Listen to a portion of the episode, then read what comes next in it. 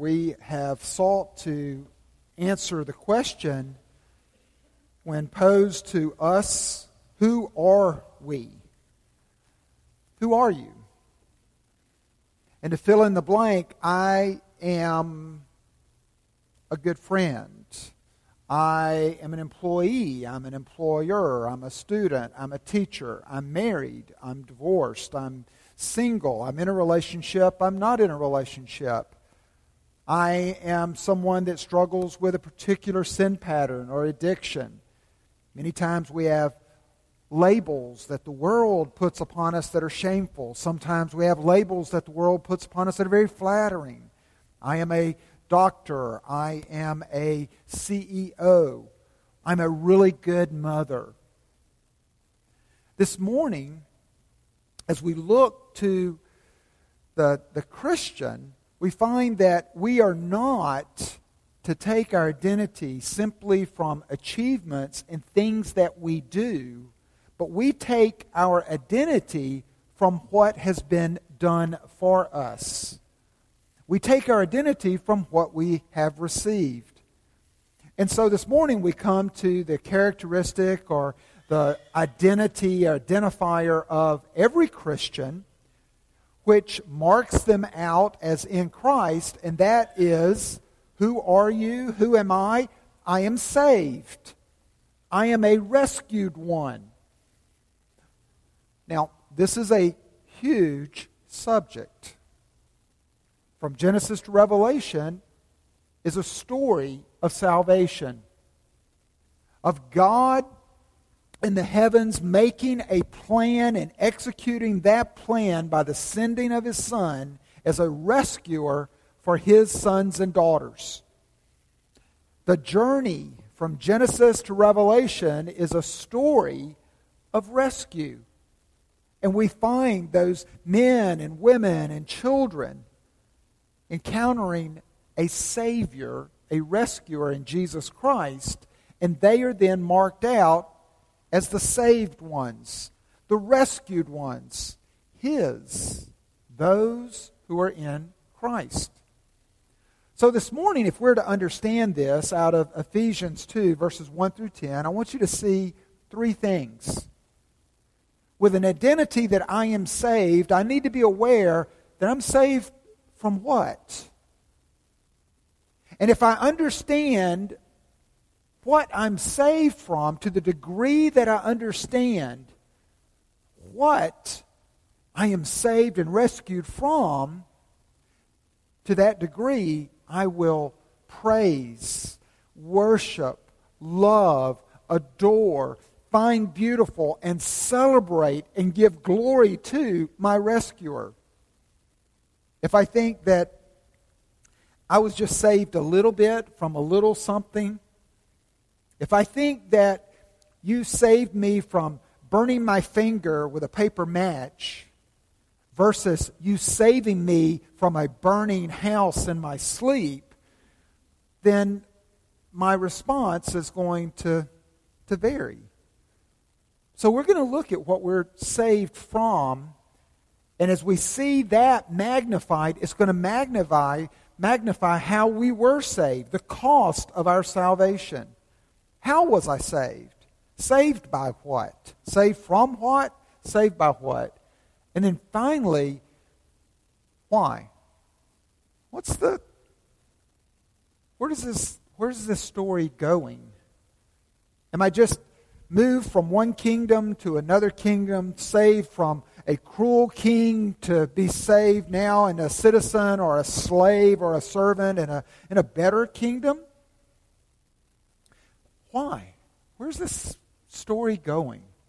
Where's this journey of salvation going? A number of years ago, um, prior to coming here, me and my climbing partner were topping out. We had been at it all day. We had been climbing since early in the morning. And to be honest and truthful, we made two mistakes in our climb right off the get go. Number one, we didn't arrive at the cliff at the point to begin our rock climb early enough. We began about 10 o'clock in the morning. We should have begun about 7 in the morning. Oh, it was daylight even at 5:30 or 6 because second mistake, it was October in Utah, which meant that on the face of the rock it would be fiercely hot in the heat of the day. But if you were there past nightfall when the sun went down, it would be fiercely cold. We had been at it all day, and in October, it get, the sun goes down earlier. So we topped out in the dark. Now, what you need to know about rock climbing is, is you can't, in, when you're doing rock climbing, you can't down climb. It's not like climbing a ladder. You climbed up, oh, let's go down. That's why midway, when we begin to project, this climb is going rather slowly and difficult, more difficult than we thought. We couldn't just turn around and go back down. We had to go to the top. And secondly, there's no walk off, there's no little footpath or trail at the top that you can you can say, we made it to the top, now let's just take the trail back down to the valley floor. The way you get down are chains. They have bolted in the walls, short, uh, about you know three foot lengths of chain, two of them, and you run your rope through those chains. You rappel down, you rappel down, pull your rope out, find another set of chains, run your rope through that, rappel down. And because this was an 8 to 10 pitch climb, we would have to do that eight times to get down. But it's dark. We can't see the chains. We started out as two rock climbers, and now we're like two guys in the dark facing the cold of night. We could die. We were still pretty arrogant, though. Because we looked down and I could see my partner's truck. We could see it on the road way down in the valley. And we'd been talking. Now, we didn't have cell phones with us or any means of communication. And so we were looking and saying, you know, did you tell your wife where you were going today? I said, I, no, I didn't tell Wendy. You know, it's just my day off. I, she doesn't know where I am. He said, well, I told my wife. He said, but I don't know. She'll be in bed by now. I don't know if she'll call or not. We kept looking. We saw his truck. A police cruiser pulled up behind his truck, turned the lights on. I said, great, great. If we get off this mountain, they're going to tow your truck. Set longer. A helicopter came by. Now, we're about 10,000 feet in the air. And so, on top of this mountain, and it's chilly. It's Cottonwood Canyon, and at the top of Cottonwood Canyon is the snowboard ski, uh, snowbird ski resort. So this helicopter goes, boom. Huh, I bet a couple of hikers got lost. They got lost. They're getting lost all the time. Never thinking that I needed to be saved. Never calculating that we could die. I'm in a pair of hiking shorts, a cut off t shirt, no water. We've got our climbing gear, nothing else. No, no flashlight, there's no blanket, there's, no, there's no ability to communicate, there's no ability to make fire, we have no food, no water. It was going to be a long night. I was thinking, you know, I've read and heard about guys that hug each other to stay warm. Man, my predicament's going to have to be pretty bad to do that. But we didn't think anybody was looking for us. We hear the helicopter come back. And it stops right in front of the cliff that we're sitting, dangling our legs over. And there's a bright red light flying, uh, coming to us out of the bay door of this helicopter. I didn't know what that was about. Later, we learned that it was infrared, and they had picked up our heat um, on the mountainside. So they, they said there's two bodies together. They're, they, they have the shape of humans, not deer or animal, which wouldn't be at that elevation anyway. That's the guys. Because his wife had communicated after a season that we were long overdue. And she knew an approximate area, a valley that we often climbed in, And she said, if you find his car, that's where they are, somewhere in that, that range of mountains. And the helicopter found us. The helicopter had no way to throw a line or get above us or put us on.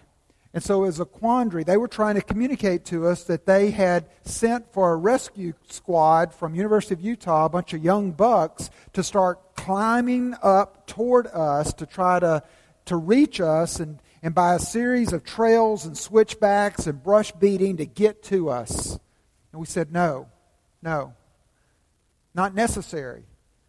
And then they communicated, well, how are we going to save you? And we said, if we just had a way to get to those chains, we could get down, we think. And so we motioned, and they took their bright spotlight and they shone it on one side of the cliff, and there was a set of chains. Never was anything more beautiful than a set of chains. You could see the rust stains going down the mountain there where they were in the the flat of the rock. And I thought, if I can just reach those chains, we can start our descent. We're saved. Those chains can save us. And we reached the first set of chains, and we began to make our way down as they shone the light to us.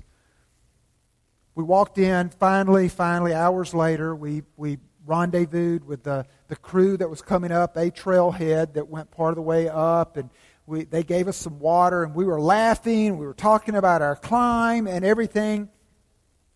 And we came, we were so, there was such camaraderie between us. We had climbed before with some of the guys on the rescue squad. There was such camaraderie that we came up to the command station that they had there in a, in a motorhome at the bottom. Uh, and, uh, and they were like, well, you know, we can't tell the difference between the rescuers and the rescued. And we said, We're the rescued. We're the guys that you saved. What's the point?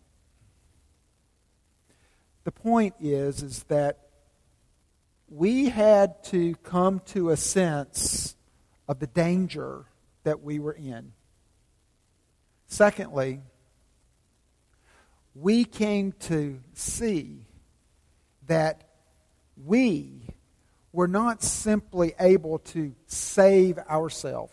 There was nothing that we could do to change our situation. But assistance came to us from outside of ourselves, even from above. And it showed us a way to go. And in going that way, even the first steps, we said, We're the rescued. We're, we're going home. We're moving in the way. We are saved and being saved. Look at the scriptures. Verse 2. In which you once walked. Paul says that we, and I want to address you as a saved one, a Christian, this morning. And I have a question to pose you at the end of our time. If you're not a Christian, you're in the right place. We believe God has led you here to begin this journey with us. But I want to reflect for just a moment that as Christians, you began a journey of salvation, either recently or some time ago, that is a journey and it's a rescue story. In verse 1, it says that you were dead in your trespasses and sins and that you used to have this walk in which you once walked, following the course of the world, following the prince of the power of the air, that's the devil and his demons, and the spirit that is now at work in the sons of disobedience. In other words, you are walking in the direction that identified you with the world. The world here not being simply every man, woman, and child creation but he's saying, in this sense, in this particular use, the world being those that are not rescued, those that are created by God, but they don't have intimacy with God. Those that are going their own way, they're looking for other saviors. They're even trying to save themselves. They're dependent, they're looking to possessions to save them, relationships to save them, their own wit or strength to save them. They look in the mirror and they look at their identity and they say, as long as I can keep that look, as long as I can keep these things, then they give me life and they will save me and I'll make it through. And he's saying that's the course of the world. But he's saying, you used to walk in that way. But then, when I entered into a relationship with you, look down to verse 10 which God prepared beforehand that we should walk in them. You now are walking in the way of salvation. This dead body, he says, has now come to life. If you look in verse, uh, if you look in verse 4, excuse me, verse 5, even when we were dead in our trespasses, made us alive together with Christ, by grace you've been saved, and raised us up with him and seated us with him in the heavenly places in Christ Jesus. So you were walking, I was walking as an unbeliever, as a, a non follower of Christ. I was following other saviors. I was believing other gospels, other good news that promised me life, promised me significance, promised me security, promised me comfort protection. Save me. Save me, world. Save me in this world. He's saying, You're walking there following false saviors. But then I came to you. You were so dead to me. And in Christ, I made you alive. And now you're being rescued. You were rescued at that moment that you came to life. You were saved. And you are being saved now as you walk in my way all the way home. And that's the sermon. But saved from what? It says in verse 3 at the end, well, let's describe this walk. Verse 3 Among whom we all once lived in the passions of our flesh we struggled. We struggled with lust. We struggled with envy. We struggled with these, these desires. Carrying out the desires of the body and the mind, and were by nature children of wrath like the rest of mankind. We were not children of God, but we were children in the course of the world that were set apart and designed to have God's wrath visited upon them. But He rescued us from that wrath. Now, we are uncomfortable with the doctrine of wrath. People are offended and don't want to think that a loving God would also be a wrathful God. And here's normally what we hear the God of the Old Testament was bloody and angry. But that's the God of the Old Testament. And he is now in a retirement home somewhere in Florida. And uh, it, it's, it, we just don't visit him anymore. But Jesus, Jesus, now Jesus is, he's love. Jesus is not wrathful. There was that one occasion, okay, there was that one occasion where he turned over the tables. Or did he do that two times? Oh, okay, okay. So there was that one time where he made a whip and he kind of hit some people. Okay. There were, there, there were some of those occasions where he did say, tell people that they were sons of perdition. Oh, okay, okay, wait a minute. Wait, there were times that he said that if you don't follow me, then you're going to be shut out. You're going to be separated, like the fish or the sheep and the goats or, or weeds. And, and, and that that is separated out, that, that goes to the fire and Hades. That goes to the darkness, separated from God, where there's the gnashing of teeth. Okay, okay, so I, I do this, but I don't pay attention to those. And I definitely don't want to tell my friends when they ask me if I'm identified as a saved one, I don't want to be going into telling them what I'm saved from. because they'll just think that I'm one of those Christians. Well, this sermon is not a whole sermon about God's wrath, but it is a large doctrine. And if you're going to understand the doctrine of God's wrath, you need to understand a couple of basic truths that we know about God's character and, and real life truth. First of all, you need to know that real love can get really angry. Um, in 1 Timothy, second chapter, verses 3 and 4, listen to the desire of God's heart. God, our Savior, who desires all people to be saved and to come to the knowledge of truth. For there is one God, and there is one mediator between God and men, the man Christ Jesus, who gave himself as a ransom for all. Now, what's the desire of God's heart? The first desire of his heart is to be in a loving relationship with all men and women through Jesus Christ. Through the his, his the desire of his heart is to rescue us all.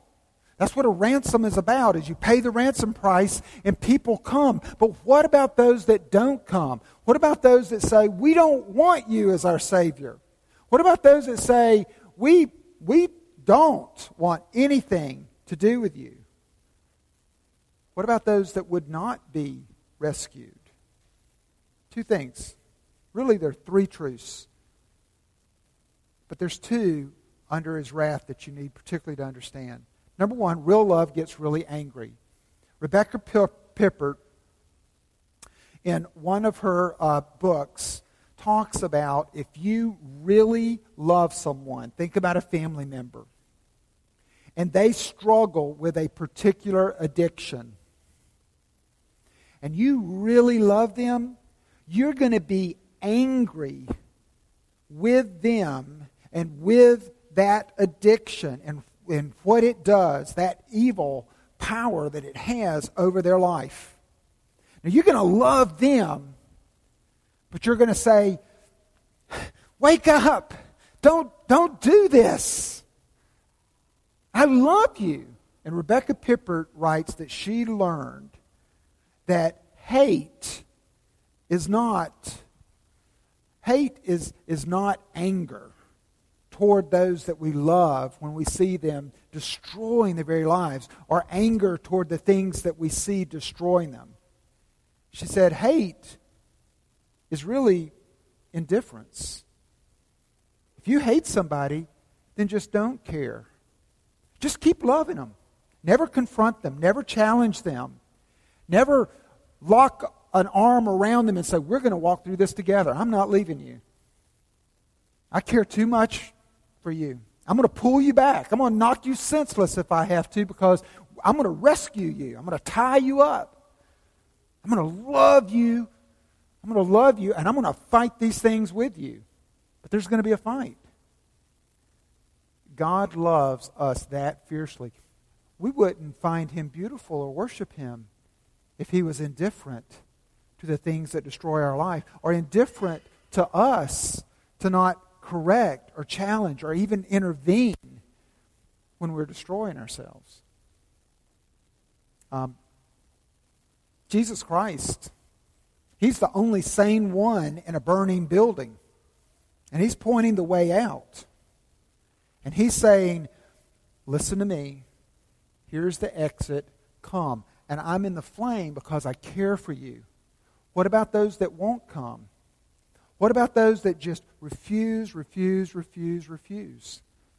There's going to come a point, there's going to come a point where we get what those people will get what they want. They will be left alone. So that's a matter of consequence. The second thing is that you must know about God's, if you're going to understand this doctrine of God's wrath, God is, God is a just judge. He's a judge. He's not a corrupt judge. And he's also not a cranky old man. It's like, oh, I just want to bust your party up over here. You're, you're having so much fun doing this. Don't do that. You know, I'm a God of a lot of do nots. Do not do that, do not do that, do not do that, do not do that. And the do's. Do, do this, do this. No, no. He's not just being cranky. He set up a law that protects us. But where the law is broken, then there remains judgment. And someone must pay the consequences of breaking that law.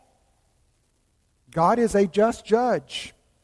He is not a corrupt judge. I'll tell you, this really comes in, really comes in as a strong and beautiful thing when you have been very, very offended, very, very betrayed, when you have been incredibly hurt by someone or someone's, and you want justice. You can trust justice on your behalf as God's child to God. You don't have to take revenge. You don't have to take matters in your own hand. God is a just judge, and justice will be done. Now or later. We can trust that. And that gives me comfort rather than having to go out and take revenge. But there's a third thing. And this gets into saved by how. How are we saved? God is both the justice, the judge on the at the bench, but he's also the justifier. Romans 3 verse 24 begins to show us we are justified by his grace as a gift through the redemption. That's the we talked about that last week. Redemption is is buying a slave out of bondage or buying a captive you know ransoming them out of out of captivity that is in Christ Jesus whom God put forward as a propitiation by his blood to be received by faith this was to show God's righteousness because in his divine misspelling forbearance, he passed over former sins. It was to show his righteousness at the present time so that he might be just and justifier of the one who has faith in Jesus. This is very important. This word propitiation, there's no other word like it. It's so, there's no single word in the English language that I can use as a synonym for it. But if you'll break it apart, think about pro, propelling, propulsion, pro, far, pity, pro pity. Propitiation is where you go to someone that is so angry with you, and by some means, when you leave, they have either received something from you, payment, recompense, an apology, but they have so received it that they are not mad with you ever again. That, they, that all wrath is completely gone.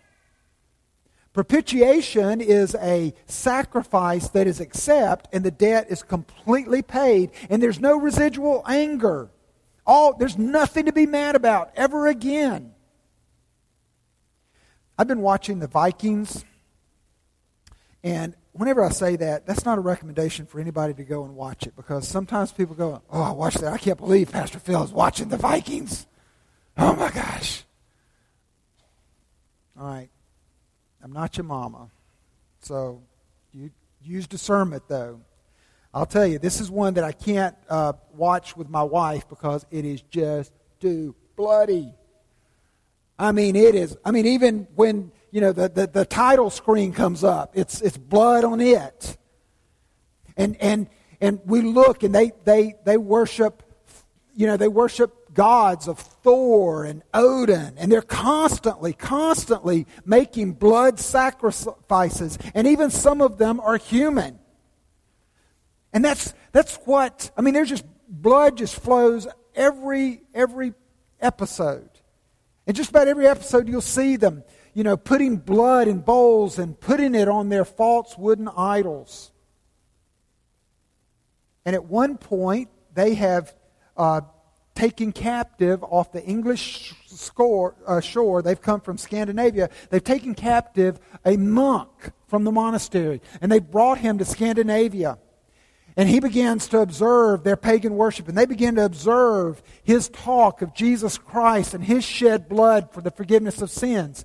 And at one point, the monk goes back to England, and they, they ask him, they said, Wow, what, what was it like living among those bloody pagans? Those false idols and gods and the human sacrifices and animal sacrifices. He said, You know, there are a lot of similarities. There are a lot of similarities because they also look to the blood to rescue them from their guilt. Well, I would tell you there's one big similarity. So much so that it would be the opposite. And this is important. If you say your identity is, I am saved, it's very important to know that you're a part of a very bloody faith. From Genesis, where the first innocent animals were slain to cover our father and mother Adam and Eve to the very end of Revelation where it says, Our God, our Savior, our rescuer on the throne appears to be a lamb bearing mortal wounds. It's a bloody thing. And it offends people in our culture and society. Oh, I don't want to talk about the blood. I don't want to talk about the blood. That song, we got to get rid of that song. We can't sing it the, there is a fount. There is a fount filled with blood drawn from Immanuel's veins, and sinners plunged beneath its flood lose all their guilt and shame. Veins, really open veins of Jesus? Blood bath? Washing away my guilt? Why is that necessary? That's the thing I don't like about Christianity is all this bloody stuff. I'm offended by that. This is what is different. In Romans 3, we find that God is both the judge who demands the penalty, that his wrath might be taken away completely. He demands the penalty of blood to be shed, and he's the justifier because he comes forward and said, Take me. We believe in the Trinity. It's not an angry, cranky God who says, I'm so mad at them. And then Jesus who says, Well, I love them. And, and I tell you what, I, I'd be willing to shed my blood. And the, the Holy Spirit says, Well, I'll, I'll facilitate this. They all three, there, there's one God in three persons. So the very God who said, I'm angry with you, satisfies his wrath by dying for us. Amazing rescue. Amazing. It's totally opposite. That's how we're able that's how we're able to come and look at a bloody cross and worship and have a response of praise and celebration. We don't see a cross that awaits us or others. We see a cross that held the very bloody sacrifice of God Himself rescuing us from Himself. God has done it. I, uh, I would tell you finally that you are being saved. Forgiveness of sins is more, or, or excuse me, salvation is more than just the forgiveness of your sins. You know that? Salvation is more than just forgiveness of your sin. Forgiveness of your sin is like God saying, I forgive you, now go out. Salvation is not only the forgiveness of our sin, but it's the inclusion of us in God. We literally become such a part of God that we become, I can't wrap my mind around it, His righteousness. We, we somehow another, we complete Him so that when people looked at us and we say, I am saved, they say, Praise God that he did all that. He satisfied his wrath. He shed his own blood for us. And then he gives himself completely to us and he gives, he gives us completely to him. Salvation is not simply forgiving and saying, now go out, but it's saying, I include you, come in. I've often said that it's like a judge who sits at the bar, at the bench, and then he says, Christ Jesus has paid for your sin. You're forgiven. And then as you leave the courtroom, you find that the judge has stood and he's taken off of his robe and he's put on a, a jacket and he comes and he puts his arm around you and he said, Now we're going to walk through life together. You're not simply forgiven as an individual, but you're received as a son or a daughter. And now we have newness of life. We're not just different by forgiveness, we're different in every way. We have a completely new identity.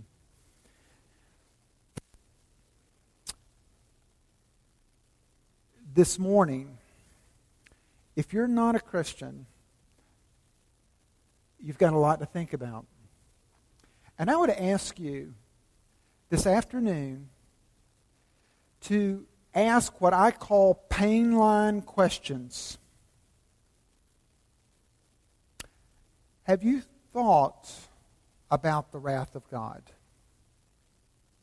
What is going to save you from the wrath of God? What do you look to to save you?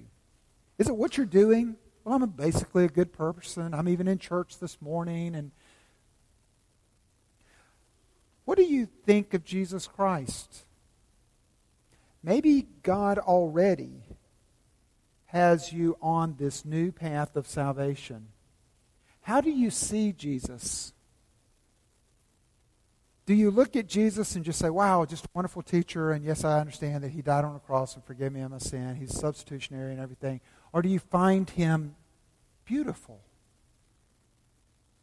If you're a Christian this morning, here are two ways that you can know and have assurance that you're in the right way. Number one, you'll be able to see Jesus Christ in these elements. It's bread and it's wine, but you'll be able to sense his nearness with us, offering himself again with reminders that he died as our substitute and died in our place, and he did it without reluctance. He did it out of his great desire to save us, and he provided the sacrifice even here. And as we receive that, secondly, we see him as beautiful. The wrath of God and the price that was paid is not, and the blood that was shed is not an ugly thing, but it comes a very beautiful thing. There was something that was more beautiful than the chains on the wall for us, and that was the light that pointed to the chains. Jesus Christ this morning points to his death on our behalf, and his death is a beautiful thing.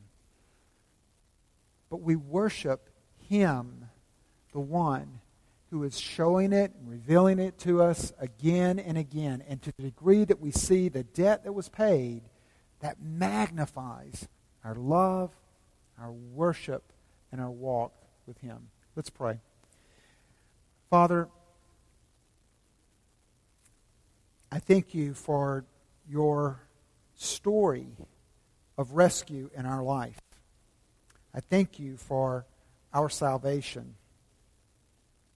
I thank you for opening our eyes to see both your wrath and the course of this world that we were following, but then pointing to Jesus Christ. That all forgiveness, all pardon, all wrath being taken away rest in Him. And then not only forgiving us, but raising us to walk as your sons and daughters. Lord, I ask this day that you would feed us and strengthen us in this walk, and that you would feed us from this table, and you would feed us from this table with the knowledge knowing that your wrath is forever satisfied. You have done it, and we are yours now and forever. And we ask these as your favors toward us in Christ's name. Amen.